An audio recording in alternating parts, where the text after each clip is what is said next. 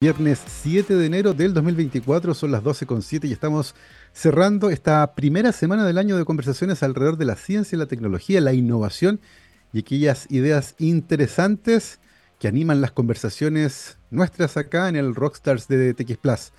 Hoy ya tenemos conectado a nuestro invitado en la transmisión por streaming. Nos acompaña Miguel Ángel Fernández, jefe de arquitectura sustentable en Filtro Vivo Vamos a hablar de esta iniciativa, de la historia también de, Miguel Ángel y de cómo se aplica, ¿cierto? varias ideas que empiezan a confluir para comenzar a solucionar algunos problemas que son súper interesantes y que tienen que ver también con eh, la realidad nuestra, la realidad local, particularmente en algunas ciudades del sur, donde la leña es reina y señora durante el invierno, pero que genera ciertamente algunos problemas que pueden ser resueltos con ingenio e innovando al respecto. Miguel Ángel, ¿qué tal? ¿Cómo estás? Bienvenido a Rockstars.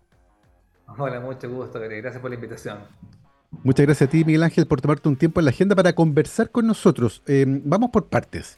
Lo primero que en este programa nos gusta hacer siempre es conocer la trayectoria de nuestros invitados, tratar de entender un poco eh, cómo llegaron donde están. Y yo entiendo que tu camino profesional, eh, Miguel Ángel, partió de la mano de la arquitectura.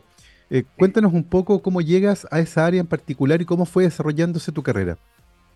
Bueno, dentro de la arquitectura, yo creo que el hito más importante fue el haber trabajado y compartido oficina con don Fernando Castillo Velasco durante prácticamente 10, 11 años. Entonces, eh, bueno, de ahí eh, ya se acabó su oficina, esto fue el año 2000 y algo, y trabajé un tiempo en la primera, en el primer periodo con... Eh, con Orrego, cuando fue alcalde en Peñalolén, de un departamento que era la gerencia de desarrollo urbano, junto con Marisol Roja en ese tiempo. Hicimos cosas muy interesantes, siempre enfocado en la parte de arquitectura. Mm. Bueno, de ahí apareció este un, viejo conocido que era Aníbal Montalva, y era parte de esta empresa Hidrosim en su minuto que me invitó a ser parte del equipo de Hidrosim, una empresa que se dedica básicamente a lo que era construcción y mantención de verdes en distintas comunas a lo largo de todo Chile. Entonces, ellos completamente familiarizados con el tema vegetal, en algún minuto eh, yo les propuse la idea de, estábamos recién partiendo del tema de los muros verdes y encontramos un, eh, un sistema de muros verdes francés que era Caneva Flor en su minuto, y apareció la representante, se compró la licencia y empezamos con los muros y un día, con estas tecnologías, un día aparece eh, Aníbal, porque teníamos el contrato de Temuco muchos años, de la mantención de las áreas verdes, en que me dice, que man, esta cuestión de Temuco, la verdad que ir a Temuco, uno llega pero pasado homo y a estos gallos le van a quitar la leña como nosotros en Santiago.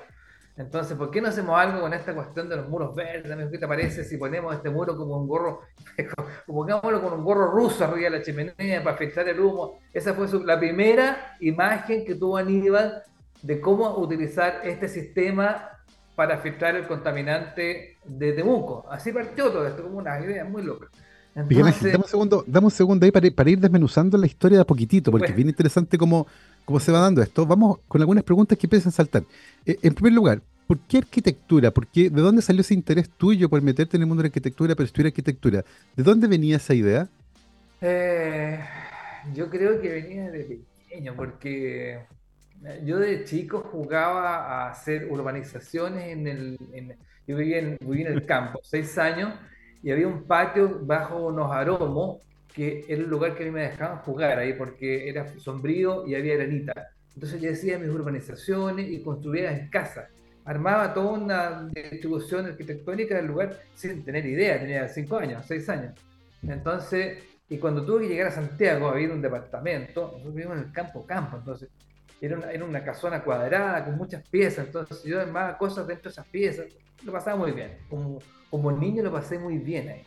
¿Te fijáis? Esa cosa que te alimenta, estaba sin televisor, así que pura imaginación.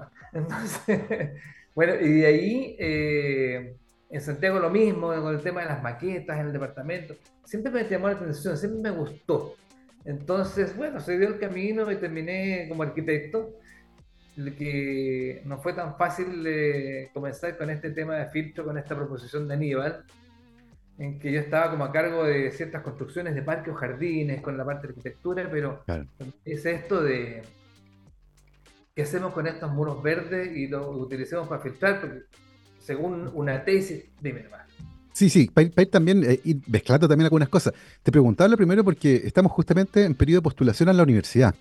Y hay muchos que están tratando de encontrar su camino en la vida y muchas veces, ¿cierto? Eh, la forma de llegar a una carrera eh, es como la tuya, ¿cierto? Algo desde chico, ese interés que había por, por esta idea, ¿cierto? De, empezar a, moverse en el mundo dentro de esta área en particular. Y, también hay una, una pregunta súper interesante que emerge de tu tiempo al lado de una persona que ha tenido un impacto gigantesco en la, en la vida del país, particularmente de la, de la región metropolitana, que es Fernando Castillo Velasco, que para los que son más jóvenes y tal vez no lo conocen, fue un político y arquitecto chileno, gran maestro, fue eh, alcalde de la Reina, intendente de, la región metropolitana. Cuéntanos un poco cómo fue la experiencia de compartir con esta gran figura eh, algunos años ahí en el estudio. Eh, bueno, para mí fue una experiencia realmente maravillosa. Yo ya lo conocí a, a Fernando cerca de los 80 años, tal vez poquito menos. ya tenía su problema en la garganta, no, no era fácil para él comunicarse pero tuvimos muy buen feeling con él. La verdad que me acogió muy, muy bien. Eh, era, era, muy divertido porque de repente me invitaba a su casa de, de Caucao para ver temas de, de, de, lo que estábamos viendo en los, los, proyectos y era el fin de semana. Entonces, las peleas duraban de la salida de Simón Bolívar hasta, hasta Lampa más o menos, y de ahí nos íbamos enojados, no nos hablábamos hasta que llegamos a Caucao y su señora Mónica que iba atrás decía, ustedes parecen matrimonio, pelean y se vuelven pelea. Ah. pasaba, pero muy buena muy buena, muy buena aprendizaje con él, la verdad que es un tremendo maestro. Yo creo que es un honor el haber estado en su taller esos años. Yo creo que también es importante mencionar aquello porque uno, uno en la vida siempre tiene maestros o maestras, ¿cierto?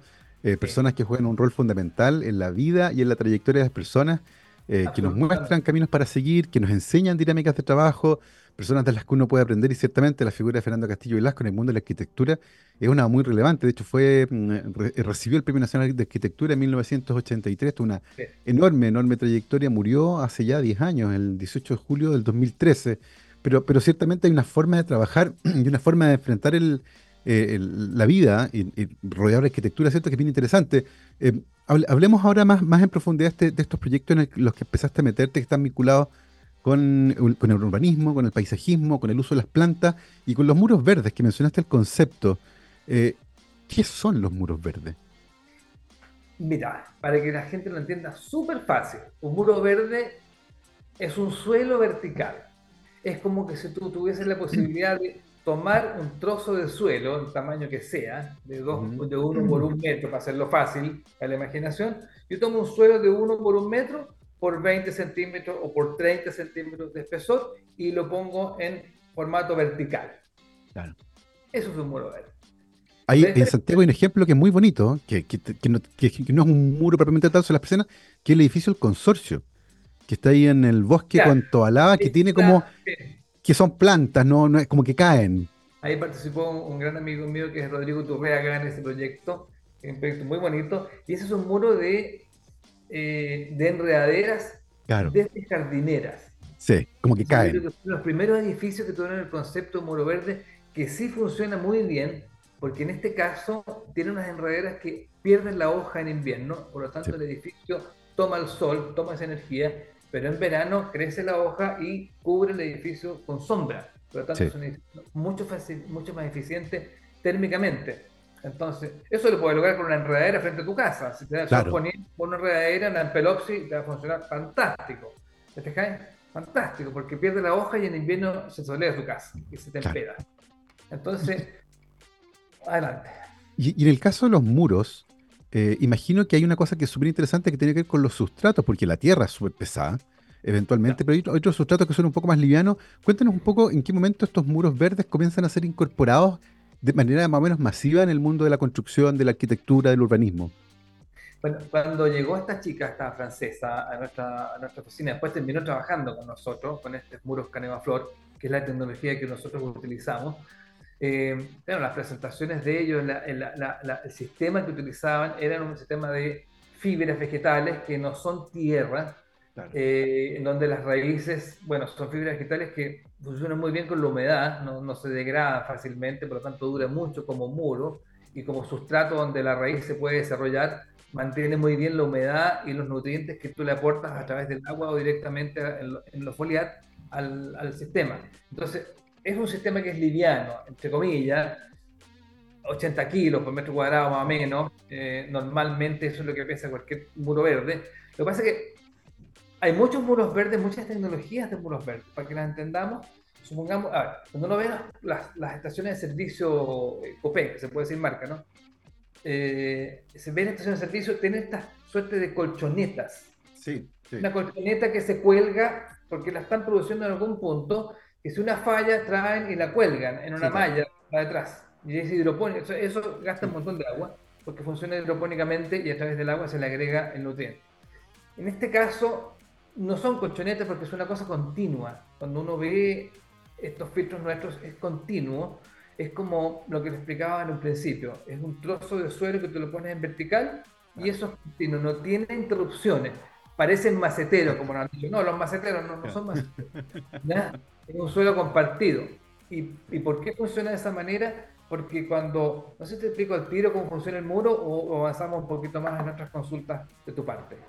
No, vayamos viendo la historia de los muros porque yo creo que es interesante entender el concepto para luego entender también la vuelta que ustedes le dan al concepto para usarlo de una manera que es distinta, porque imagino que estos muros, eh, originalmente cuando fueron desarrollados, ¿cierto? Incorporados en el mundo de la arquitectura y del urbanismo, tenían cierto tipo de funciones, ¿no?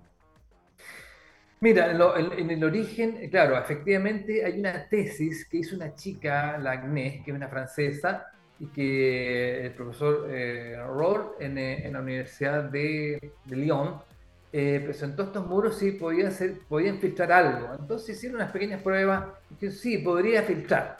Entonces se quedaron ahí en ese tema y, y, a raíz de eso algún día Aníbal se acuerda de esto y ahí partió este tema. estos señores dicen que se puede filtrar con este muro pero era distinto filtrar aire ambiente a filtrar humo caliente. No tenía nada que ver. Los componentes del aire ambiente son componentes del aire ambiente que hay de todo, pero los componentes del humo caliente, del producto de la combustión, eran completamente distintos. Entonces, y ahí partió con esta cuestión de decir, bueno, este gorro ruso que proponía nivel de cómo hacerlo, y que sabéis que no lo pongamos arriba del techo porque pesa mucho, pongámoslo abajo, traigamos el humo para acá.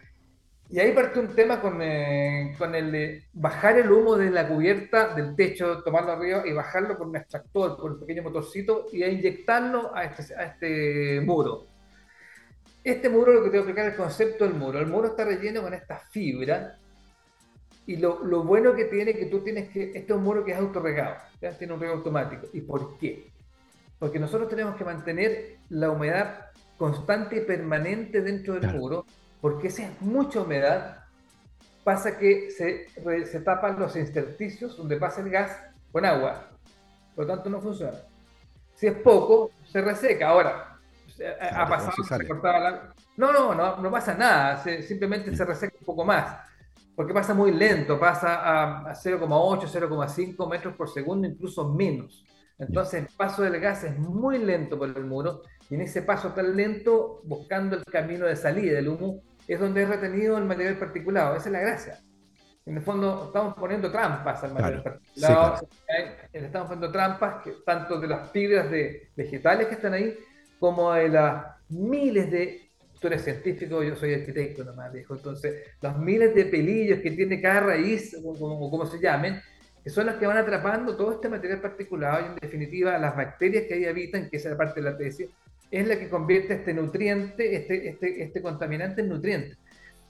Es como el ciclo en cámara rápida de cuando se cae el árbol del bosque y se degrada en el bosque y todo ese material orgánico pasa al suelo y es absorbido por las plantas y vuelve a crecer y crecen y así ha sido la vida por millones de años. Oye, Miguel Ángel, eh, tú nos contabas una anécdota súper interesante de un viaje a Temuco, eh, que alguien llegaba pasado a humo, que es algo que es que parte de la realidad de muchas ciudades del sur de Chile. Me acuerdo en Los Ángeles haber pasado algo similar.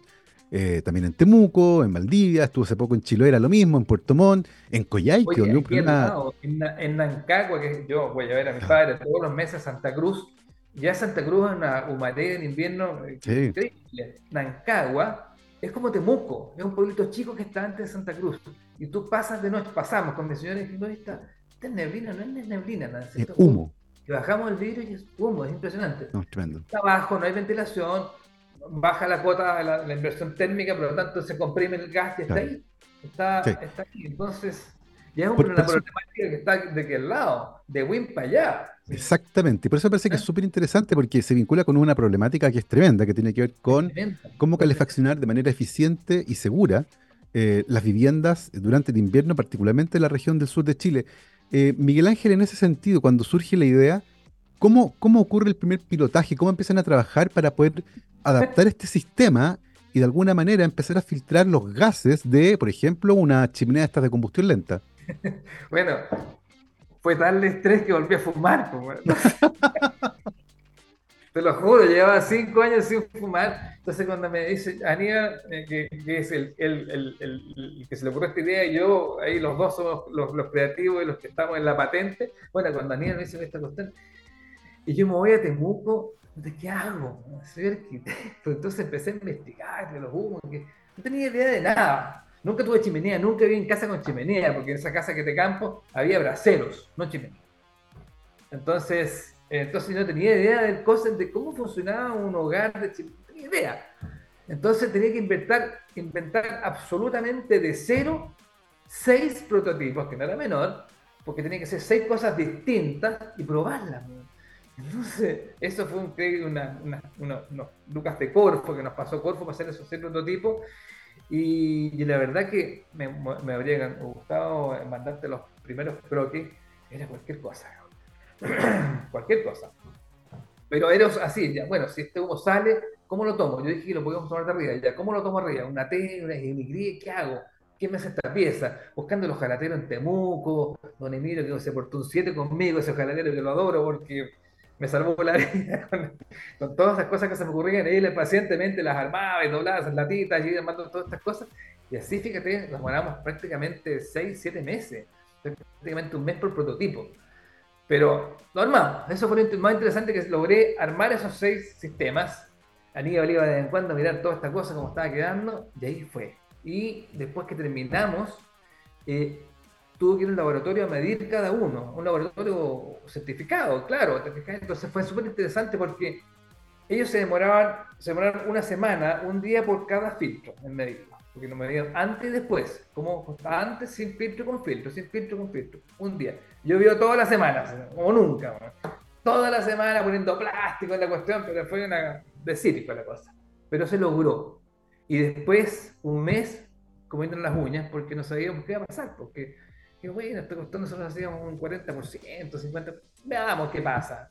No teníamos ninguna expectativa muy alta. Y la verdad que eh, fue súper interesante el resultado, que es lo que nos dio pie, y por eso estamos conversando ahora los dos, porque cuando nos llega el preliminar de las mediciones, eh, entendemos un montón de cosas que las estamos entendiendo ahora. Había un filtro que tenía un 94% de eficiencia en la retención de material particular. Esta cuestión es de loco. Entonces, están todos, los, están todos los informes. Tú me mandan un correo y yo lo hago llegar. Súper interesante porque esa casa tenía el tipo que más de todo. Entonces, y es, lo, es lo normal. Nuestra, nuestras mediciones tenían que ser con leña certificada, pero yo creo que la chimenea de este señor estaba completamente sucia porque él quemaba de todo. Lo que pillaba lo quemaba. Entonces, eh, eso nos dio una eficiencia altísima. Y el que nos dio menos, y después descubrimos por qué. Porque eh, era 70 y tantos, pues 78%, al lado del otro que tenían sobre 85 a 94. Todos los cinco. Y ese que tenía menos. Después, entendiendo, claro, quedó, no quedó tan bien compactado el sustrato. Entonces pasó más gas. Eso fue todo, porque lo comprobamos después en otras mediciones. No te escucho no te... Sí, es que me, silencié para no interrumpirte y se me olvidó quitar eso. Em, hay una cosa súper interesante que tiene que ver con el efecto del sustrato versus el efecto del sustrato con plantas, porque uno podría pensar que tal vez el filtro, el que está actuando realmente acá filtrando el material particulado, es el sustrato, y que todo depende de cómo se compacte, de la naturaleza que tiene. ¿cómo, ¿Cómo juega ahí el sustrato versus la presencia o no de plantas? Mira, de los sistemas que hoy día están instalados, la verdad que han funcionado muy bien. No se satura con tanta facilidad como nosotros pensábamos. Hay uno que está instalado en una, una, fábrica de cecina aquí en Curicó, que ya tiene casi cuatro años, porque partimos el 19 con eso, y la verdad que se ha comportado muy bien, eh, las plantas crecen con locas, porque como que le están metiendo esteroides, mucho nutriente, crecen mucho rápido, entonces que están las podando seguido. Y la verdad que se comporta súper bien, no se, no se quema, no pasa nada. De hecho, ha tenido, ha tenido problemas en algunos puntos de mucho calor, en que tiende como a, a generarse una, pequeña costra, pero una costra como de 3 milímetros, pero no es completa, son puntuales. Son como, ¿me, ¿me explico? No es una cosa, no es el paño completo, sino que son puntos. Entonces, yo creo que también, y eso es parte del desarrollo, efectivamente, y ahí tenemos unas mallas que son, nosotros pasamos la escobilla y cae inmediatamente eso. Este filtro de una puerta, tú entras, limpias con la escobilla y listo. Eso es todo lo que tú tienes que hacer para limpiar el filtro. No, maravilloso. Recoge un poquito en el suelo como recoge cualquier residuo. Eso es. Entonces, la verdad que superó las expectativas con este uso. Como muro verde funciona fantástico, pero con filtro también. Vamos, vamos a seguir profundizando sobre aquello, eh, que es tremendamente interesante para entender en qué pie se encuentran hoy. Si quieren empezar a mirar información, pueden ir a la página web filtrovivo.cl. Ahí está también parte de la historia, del equipo, de cómo funciona, se explica esta tecnología que tuvo resultados sorprendentes durante sus ensayos iniciales con los prototipos que fabricaron en Temuco, ahí de la mano un ojalatero que se, se metió de todo, ¿cierto?, en el proyecto para para apoyarlos. Son las 12.29, vamos a aprovechar de hacer una pausa musical. Antes de eso, yo les quiero recordar que para los desafíos del futuro, la educación es nuestra respuesta. Un mensaje de la Universidad San Sebastián, que está actualmente en pleno proceso de admisión. El 5 de enero, pero de 1969, nació don Brian Hugh Barner en eh, Ohio, Estados Unidos. Pero nadie lo conoce así. Todo el mundo lo conoce como Marilyn Manson, es un compositor, cantante, actor, escritor, pintor y director de cine estadounidense, conocido por cierto por su personalidad e imagen controvertida como vocalista y líder de la banda de rock industrial Marilyn Manson. Y hoy este señor está de cumpleaños, así que mm, recordando esta fecha nos vamos con una de Marilyn Manson y esto que se llama The Dope Show. Vamos y volvemos. 12 con 33, estamos de vuelta aquí en Rockstars DTX Plus, programa de día viernes 5 de enero de 2024. Estamos conversando con Miguel Ángel Fernández, jefe de arquitectura sustentable en Filtro Vivo, un sistema creado por un grupo de chilenos eh, que sirve para descontaminar de manera natural y certificada chimeneas tanto industriales como residenciales. Eh, Miguel Ángel, nos contabas antes de la pausa que tuvieron el apoyo de Corfo, que sacaron seis prototipos que todos se comportaron muy bien, con un excelente nivel de filtrado. Eh, a partir de ese punto, ¿cómo siguieron? Eh, quedamos tan entusiasmados que eh, solicitamos la patente. O sea, primero Aníbal dijo, ¿sabes que investiguemos por si existe algo parecido? No, no, así nosotros precariamente lo, que buscamos no encontramos nada. Así que se decidió eh, solicitar la patente aquí en Chile. Y esto se hace a través de abogados que son, hablan el, el patentologués, que es todo un idioma distinto al nuestro, los esquemas que se presentan, y toda una forma de redactar estas cosas, que es bien especial, bien específica. Y ellos nos dijeron, oye, pero ustedes podrían sacar una patente en extranjero. Entonces ahí partió los trámites en Norteamérica, de México para arriba, y eso se demoró más o menos un año. Y después, inmediatamente se siguió, se entusiasmó todo el mundo aquí en la oficina, Aníbal, que es el, el, el creador inicial de esto, Aníbal Montalvo, que es agrónomo, y está todo nuestro equipo que, este como una oficina de, de, de, mantención de las verdes, mucha gente, que somos mucha gente en esta empresa, entonces hay paisajistas, hay agrónomos, etc. Entonces, ellos también aportaron mucho desde su, de su expertise a este, a este arquitecto que no tiene idea de planta, no se nos van para que esta cosa funcionara toda esa parte de la biología que uno, sí, uno puede intuir cosas, pero no, los expertos son los expertos, lo mismo el riego, todas esas cosas, entonces eh, ha sido una cosa bien mancomunada de equipo más grande que, que, quien habla, ¿ya? Es un equipo bastante más grande que, hemos trabajado en conjunto. Ahora ya incluimos ingenieros, tenemos ingenieros mecánicos trabajando para todo lo que es el diseño, tal porque, claro, ya estamos en una escala, nos agrandamos un poco, y después esta cosa de las patentes, dijimos, y si probamos esto en alguna industria, y fíjate que nos llamaron de la empresa Cinta, que esa fue muy interesante porque tenían un generador diésel gigante, enorme, y, logramos filtrar ese sistema, porque el problema que tenían ellos es que estos generadores los usan en la hora punta. En, la, en, invierno, entonces por la tarifa, por un tema tarifario, cambian la palanquita y dejan que el generador eh, haga la pega de que hace electricidad y la, y la planta sigue funcionando, por lo menos lo que alimenta esa línea de producción. Y eso es lo que se hizo con este filtro que emitía algo así de 54 miligramos por eh, metro cúbico hora. Y eso quedó, en la primera medición, quedó en, si no me equivoco, en 4 o en 5 miligramos. La, norma, la norma para la emergencia era 28. Por lo tanto, quedó completamente dentro de norma para hacer diésel. No fue un tema fácil porque era nuestro primer sistema industrial tan grande y eran 800 kVA, un enorme aparato. Y la verdad es que nos demoramos un poco y lo logramos. Logramos que esta cosa funcionara, logramos que filtrara y fue, fue harto lo que filtró, porque de 54.5 era un poquito más del 90% de, de, eficiencia. Bueno, y ahí seguimos con otros, otros, eh, otras instalaciones, lo que te comentaba de, esta, de estas cecinas bien conocidas ahí en Curicó, que todo el mundo las conoce, son los lomitos fantásticos que hacen ahí. Entonces, ellos también, toda su producción es con caldera y todo lo que es el vapor que utiliza el, proceso de, producción es con esta caldera de biomasa. Y eso ya, como te decía, partimos el 19 justo en la prepandemia. Así que fue bien duro el armado porque había que viajar con un montón de permisos distintos para poder ir para allá y montar con la gente, pero se logró. Eso fue muy bien también.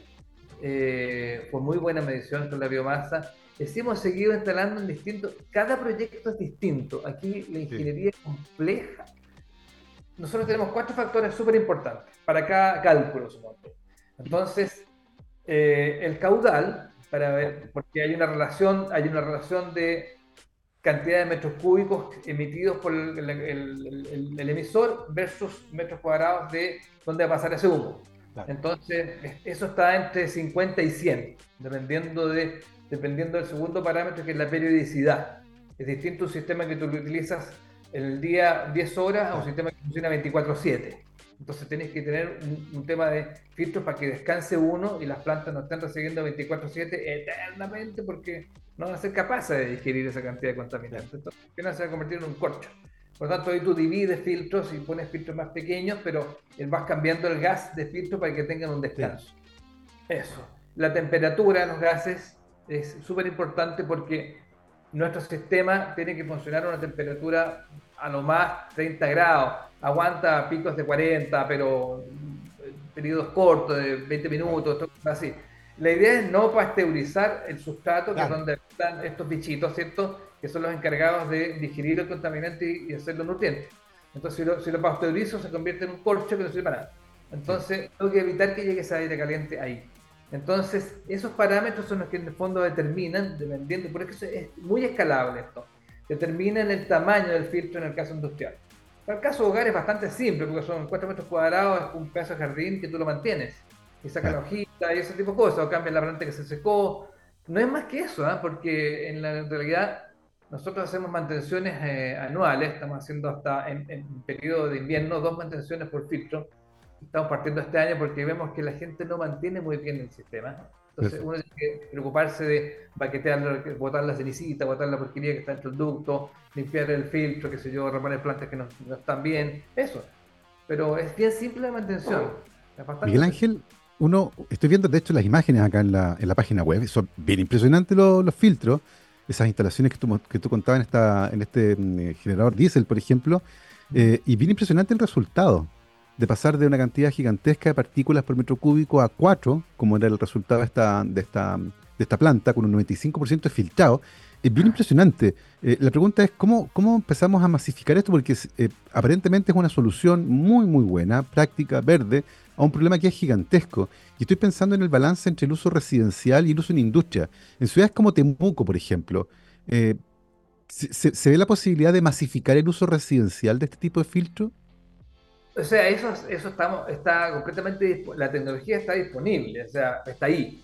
El tema, eh, el tema es que, un tema del costo, básicamente, porque, claro, si tú piensas en una residencia, son 3 millones de pesos que te cuesta un sistema, pero el, eh, el costo de cambiarse a una, a una energía alternativa eh, que emita CO2, cualquiera de ellas sea, el cambio es más o menos en un año y medio, dos años o dos temporadas que tú terminas por solamente por el diferencial, pagas tu filtro. Entonces, eh, esa cuenta la gente saca el precio inicial. Entonces, cuando tú sacas el precio en el mediano plazo, en dos años o hasta tres años, claro, de ahí para adelante es puro ahorro. Porque en definitiva eh, no, no, estás, estás, estás quemando leña, que es su mm. mega más eficiente que cualquier otro combustible. No estás haciendo la combustión interna, porque la combustión se hace en el exterior. O sea, no estás dañando tu ámbito, tu habitar, tu habitar en tu recinto con, eh, porque la combustión de la...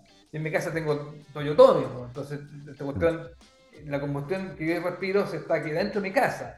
O si tengo una estufa a gas, la combustión que hace el proceso está, lo estoy respirando, estoy respirando residuos en definitiva. Entonces, en el caso de este sistema, como los sistemas de, calefactores ahora son tan modernos, tienen tapas bastante herméticas y efectivamente la combustión va hacia el exterior. Ahora ya no va al exterior, sino va al filtro. Entonces, claro, si tú sacaras la cuenta, si tú tuvieras la mitad o incluso el 25% de Temuco con este sistema instalado, porque cada, cada, cada, mm. cada sistema es como sacar 10 estufas. Si tú sacaras el 25% de los calefactores de Temuco que instalaras esto, efectivamente tendríamos un gas contaminado como en los años 80, o sea, completamente respirable. Estaba pensando justamente en una, en una política pública, porque en el fondo el Estado chileno gasta cada año miles de millones de pesos en atención hospitalaria de personas que llegan con problemas respiratorios. millones de dólares, fíjate la página del MinSal, millones de dólares por enfermedad respiratoria, niños y adultos mayores. Yo, creo que ahí está, ahí hay una ecuación súper interesante. La leña no es el problema, el problema es el humo. Entonces, cuando sí. demoniza la leña, a mí me da mucha lata porque la leña es un producto fantástico, renovable, no se va a acabar nunca, es cosa de manejar los bosques. O sea, tú puedes manejar un montón de cosas en leña que no es lo mismo que el fósil. Mm. Porque lo que, lo que propongan en el uso de la, de la calefacción de, del sistema eléctrico, es un encuentro fantástico. Pero mientras tengamos la mitad de la matriz energética de este país hecha con carbón y diésel, no es tan bueno, porque en el fondo alguien está contaminando por ahí que está, tiene que generar más electricidad mm. para que tú conectes más cosas en tu casa eléctrica. Pero estás quemando cosas en el sur, estás quemando carbón, estás quemando diésel, en las grandes termoeléctricas que sean de carbono o diésel. Entonces, claro, si cambiamos la matriz de origen, efectivamente cambia de electricidad y bajan un poco los costos porque son altísimos, 6, 7 veces más caros. Ya el gas son 5 veces. Claro. Ya respecto a la leña. Entonces, 4 veces, ya 3 veces. Pero son 3 veces.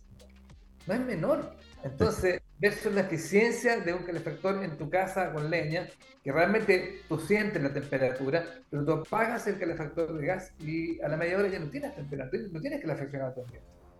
Entonces, se tiene que sacarlo muy rápido. Oye, Miguel, Miguel Ángel, hoy, hoy por hoy, ¿cuál es la situación de Filtro Vivo? ¿Hacia dónde están apuntando? Porque me contaste, entre otras cosas, que habían empezado el proceso de patentamiento en América del Norte. ¿Están pensando ya en internacionalizar el negocio, en irse fuera? Eh, ¿Todavía falta Chile? ¿Cómo, ¿Cómo viene la cosa para ustedes? Mira, estamos disparando. Mire, nosotros somos con Aníbal los que luchamos contra los molinos de viento. Siempre estamos en esa, en esa. Y la verdad que Aníbal estuvo en Europa, hizo una presentación, de estar en la página ahí, estuvo en Europa en una feria eh, que se llama Polutec en la, en, la, ciudad de Lyon hace un mes y medio o dos meses atrás. Entonces, efectivamente, ahí estuvo Filtro Vivo con su pequeño stand, eh, y ya tenemos la patente europea, lo que te comentaba al principio. Entonces, tenemos ya interesados en Europa. hay gente, estamos en las preliminares, preliminares todavía, porque la, la idea es que el, que el que se quiere instalar allá tiene que tener, bueno, tendremos que pasar toda la información, tendré que comprar una licencia o pasar los planos o ir para allá ayudarlo, cómo se arma, porque hay muchas cosas que no es solamente la planimetría. Todo lo que hemos aprendido en estos casi 10 años que llevamos, nosotros partimos en el 14 o por ahí, y estamos en el 24, justamente 10 años, entonces hay muchos, muchas cosas pequeñas que hemos aprendido a porrazo, tal cual porque es, la, es así. Entonces tú piensas que para un sistema que lo instalas igual al del lado y no te funciona igual. Ese es el tema, que no funciona igual. O sea, en el caso industrial dijimos, bueno, aquí Eureka, ya comprendimos que esto funciona así, y no, lo instalamos en un, en un, en un aserradero gigante, pues son 100 metros cuadrados, el mismo que instalamos en esta empresa de, de cecina, el mismo sistema, pero escalado, y no funcionó igual. Entonces hay, hay variaciones que tienen que ver con ingeniería del sistema entre el filtro y la toma de gases. ¿Qué pasa entre medio? Y eso es completamente distinto caso a caso. ¿Me fijas? Eso es distinto. Y esa es la parte más entretenida de esto, porque no te encontrás con. Tú, no vendes un, un, refrigerador igual siempre, sino que uno a la medida. ¿Te A la medida del cliente, a la medida del uso, a la medida de la, de la, de la, de la, de la temperatura, de lo que emite, del tipo de combustible que emite, cómo es la calidad de ese combustible versus el otro. ¿Te fijas? ¿Qué hago con estos residuos porque el otro no los emite? Entonces tenés que empezar a hacer cómo lo hago. O qué sé yo, acabamos de instalar una, aquí en una empresa minera que está en Vespucio, bastante grande, japonesa, y instalamos un sistema para un quincho, porque ellos hacen mucho evento para, para el personal.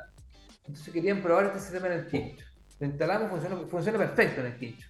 Pero el motor metía bulla y se metía por los hoyos de las campanas para dentro de la recinto donde estaban las parrillas. Entonces ahí creamos un sistema de filtro que le pusimos dentro del ducto y la verdad que fue, funcionó fantástico. Porque el mismo sustrato hicimos un filtro funcionó fantástico, fantástico. No hay ni una gota de ruido dentro de la, del sistema, ahora pueden conversar tranquilamente y se está filtrando, todo. Y además no tienen ruido. Entonces descubrimos eso por, un requerimiento de ellos. No, no, jamás lo habíamos pensado. Y esa es la parte entretenida de esto, porque cada caso es, es único. ¿eh?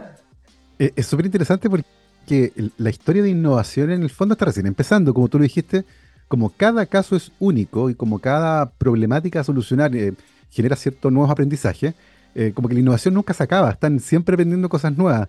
Y eso es súper interesante, poder generar soluciones a la medida eh, sostenibles, que además tienen un impacto gigantesco en la salud de las personas, porque recordemos que esto es un problema enorme en todo el país. Em, hoy por hoy, Miguel, para ustedes, eh, porque tengo la sensación de que hay como dos negocios distintos. Uno son los filtros residenciales, de menor escala, de un cierto uso, con un impacto eh, X, y otros son los industriales, que son mucho más grandes, con un impacto muy bien medible, muy gigantesco. ¿Tienes la sensación de que, de que el industrial tal vez pueda tener un impacto mayor en el, mediano plazo? Yo, nosotros creemos que sí, que el industrial eh, ha tenido muy buena recepción por parte de los, por lo menos las personas que lo están usando y ellos, ellos y otros que se han instalado justamente con el boca a boca. Esto, la verdad que las innovaciones, y tú tienes que haber visto otras innovaciones, eh, tienen el problema de, entre comillas, la desconfianza. Sí, claro, de algo nuevo funcionará, y si, si falla, ¿qué pasa? Y eh, estos gallos me van a responder, ¿quiénes son estos gallos? Bueno, un montón de interrogantes que uno se las escucha a los clientes y la verdad que tienen razón, o sea, pero llegando tú ya hiciste estas mediciones por laboratorios, que son laboratorios que están en el, eh, que son los que miden básicamente, las, hacen las mediciones cinéticas en los sistemas de, de fuentes fijas hoy día en el país, o sea, esto no es un laboratorio que solamente es eso, es un laboratorio los típicos que están en, y que ha, sido medido como por 6 o 7 laboratorios distintos que han llegado a los mismos resultados. Por lo tanto, eso nos da la confianza que el sistema sí es eficiente y sí filtra de verdad. No es una mm. cosa de la. Pasa que la gente piensa que son puras plantas. No, no son plantas. Hay que hacer un montón de pega antes de llegar a las plantas. Y esa es la pega que en el fondo tiene que entender la gente que significa por eso el costo que tiene por una empresa que, no, es, no, es, ni alto ni bajo, anda por ahí con un filtro manga. Nada más paralelo. El tema es la mantención. Y la mantención es un jardín vertical. Es como tiene un jardín. Entonces, y cuando tú limpias tu chimenea, también limpias los ductos de este. Ya, tu chimenea ya no es vertical, sino que es horizontal, que va por unos ductos y llegan a un filtro. Tienes que limpiarlo. Como limpiar el vertical, horizontal. Es ese tipo de cosas. Entonces, no es más complicado que eso. Lo que pasa es que tenemos una, hoy día, en estas empresas, sobre todo en la zona sur, la, gente que maneja caldera está acostumbrada a tirar los palos para adentro y chao. O sea, no es problema de él lo que pasa para arriba. Él tiene que mantener una cantidad de presión en la caldera y eso es su pega. Entonces el tipo no está preocupado, pucha, voy a contaminar con este palo de 40% de humedad. No. Claro. claro, te fijas, entonces, porque es el uso o mal uso, entre comillas, de, de este combustible que es fantástico, Tal vez ese combustible tuviera tres meses eh, oreándose, ya no estaría con 40%, 45%, estaría con 20 y tanto, ya bacán. O si estuviera trazado en pequeño, sería mucho más fácil. Entonces, pero esa cosa muchos no lo hacen, porque hay que, aparte del filtro, hay que conversar mucho con ellos y hay que incluir nuevas, maneras de trabajar con ellos. El producto es fantástico. La misma gente de aserradero Yukon, eso fue una empresa que eh, incluso ganó, ganó el premio de la Corma por la, por la implementación de este sistema en, eh, en, eh, en el aserradero. fijáis? Por innovación y sustentabilidad. Porque además tuvieron, esos los que tenían 914 miligramos por metro cúbico y bajaron a 40. Eso con concentración corregida. ¿Tú sabes lo que significa eso? Porque exceso de oxígeno. Y eso se producía porque metían palo de 3 metros mientras estaban midiendo. Eso el hogar abierto, entrando aire, aire, aire, todo Entonces, claro, hubo esa, pero fue mucho menos en realidad el, mm. orden de, fue mucho más eficiente, pero por el castigo que hace la norma, quedó eso. Pero igual está dentro de norma, son 50 miligramos. Sí.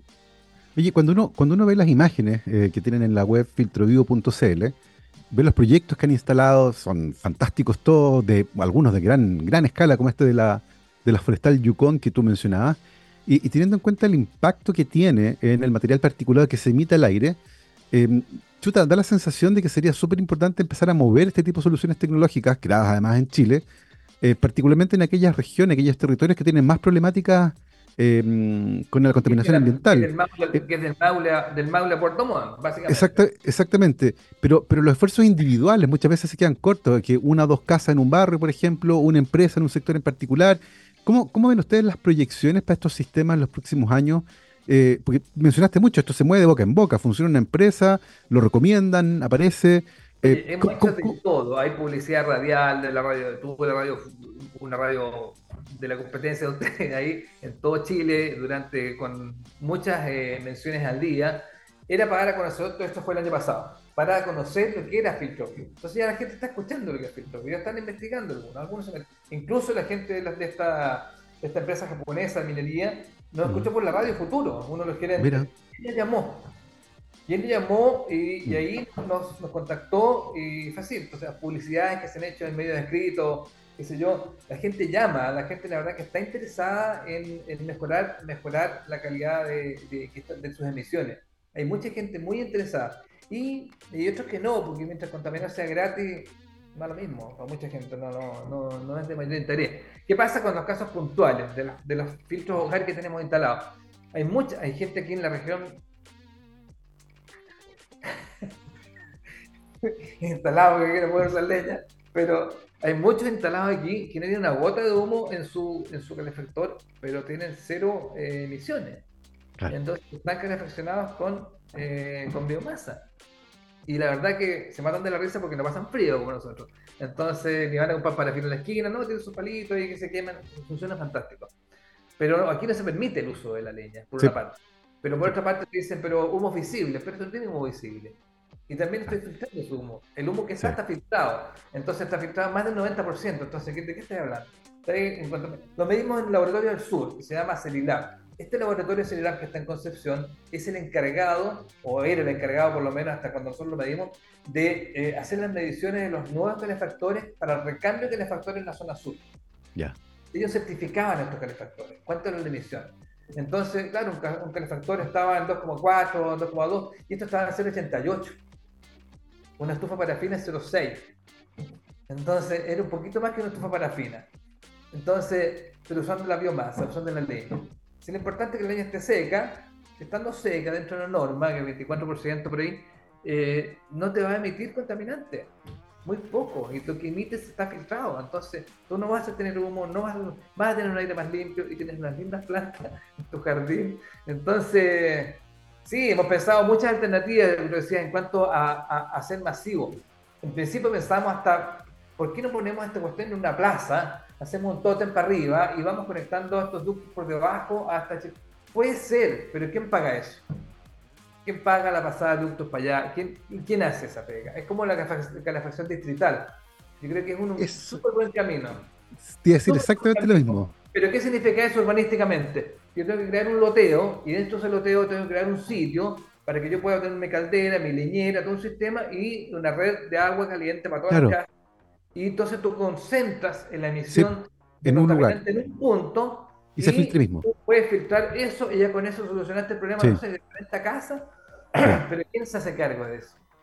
Fíjate que es súper interesante, te lo iba a mencionar, porque en, Londres la calefacción distrital comenzó a usarse justamente por, los problemas de contaminación. Y sería súper interesante incorporar esa idea en un proyecto urbanístico nuevo que lo incorpore desde la base, en el fondo, que esté incorporado en el proyecto, porque efectivamente sería una gran, gran forma de disminuir de manera radical sobre el 90% las emisiones de material particulado, que es el más dañino, el que más se vincula con enfermedades respiratorias crónicas y agudas, Eh, y además, una innovación hecha en Chile es un tremendo, tremendo logro, Miguel Ángel. Y estamos muy contentos de poder haber conversado contigo al respecto. Yo Eh, contentísimo de conversar contigo, sí. no, encantado. Y eh, evidentemente, los que tengan interés en seguir mirando lo que están haciendo en esta empresa, pueden ir a la página web filtrovivo.cl y ahí están todos los ejemplos, dice proyectos, están todos los proyectos grandes que han hecho, además de las soluciones residenciales y para las empresas, por supuesto, eh, de algo que es fantástico y que ojalá se pudiera implementar en más lugares de Chile, porque ciertamente eh, es una solución innovadora, sostenible para un problema que es gravísimo en parte importante del país. Y Eh, a la Miguel larga es muy barata, ¿eh? Ojo, a la larga es súper barata. Es muy barata porque yo creo que el tema de la leña va, va a continuar y va a seguir siendo leña por mucho tiempo más. Por absolutamente.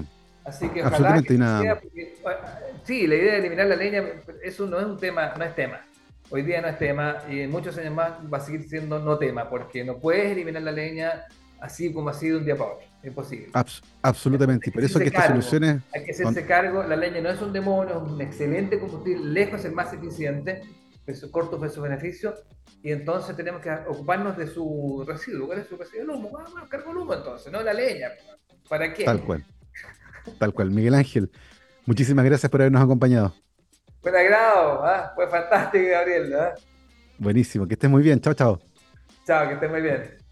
Nosotros nos vamos y hoy de manera especial tenemos estreno de Talk porque el lunes fue feriado, así que hoy será el estreno de mm, este nuevo episodio de Talk, una serie de microdocumentales producidos por TX Plus y auspiciado por la Universidad San Sebastián con la finalidad de acercar la ciencia y tecnología a un público no académico, pero sí interesado en descubrir de la voz de sus protagonistas los distintos aspectos de la ciencia. En el capítulo que estrenaremos hoy, viernes 5 de enero, hablaremos con Fernando Isaurieta, doctor en física, académico e investigador de la Universidad San Sebastián y divulgador científico, sobre el fascinante mundo de los agujeros negros. ¿Qué pasaría si caes en un agujero negro? Descubre cómo estos gigantes cósmicos deforman el tiempo y el espacio a su alrededor, creando un escenario único, donde las leyes conocidas de la física se desdibujan. También exploraremos las posibles consecuencias de la interacción humana con uno de estos fenómenos. ¿Cómo afectaría nuestro cuerpo y mente la inmensa gravedad que reina en las cercanías de un agujero negro? ¿Seríamos capaces de resistir las fuerzas extremas que nos esperan en este viaje intergaláctico? Acompáñenos en este emocionante viaje a lo desconocido donde la ciencia se mezcla con la imaginación y las preguntas que alguna vez solo existieron en teoría se convierten en la puerta de entrada a un universo completamente nuevo. Este y otros capítulos de Talk están disponibles en nuestro canal de YouTube y también en la página web de TX Plus. Que estén muy bien, cuídense, nos vemos. Chao, chao.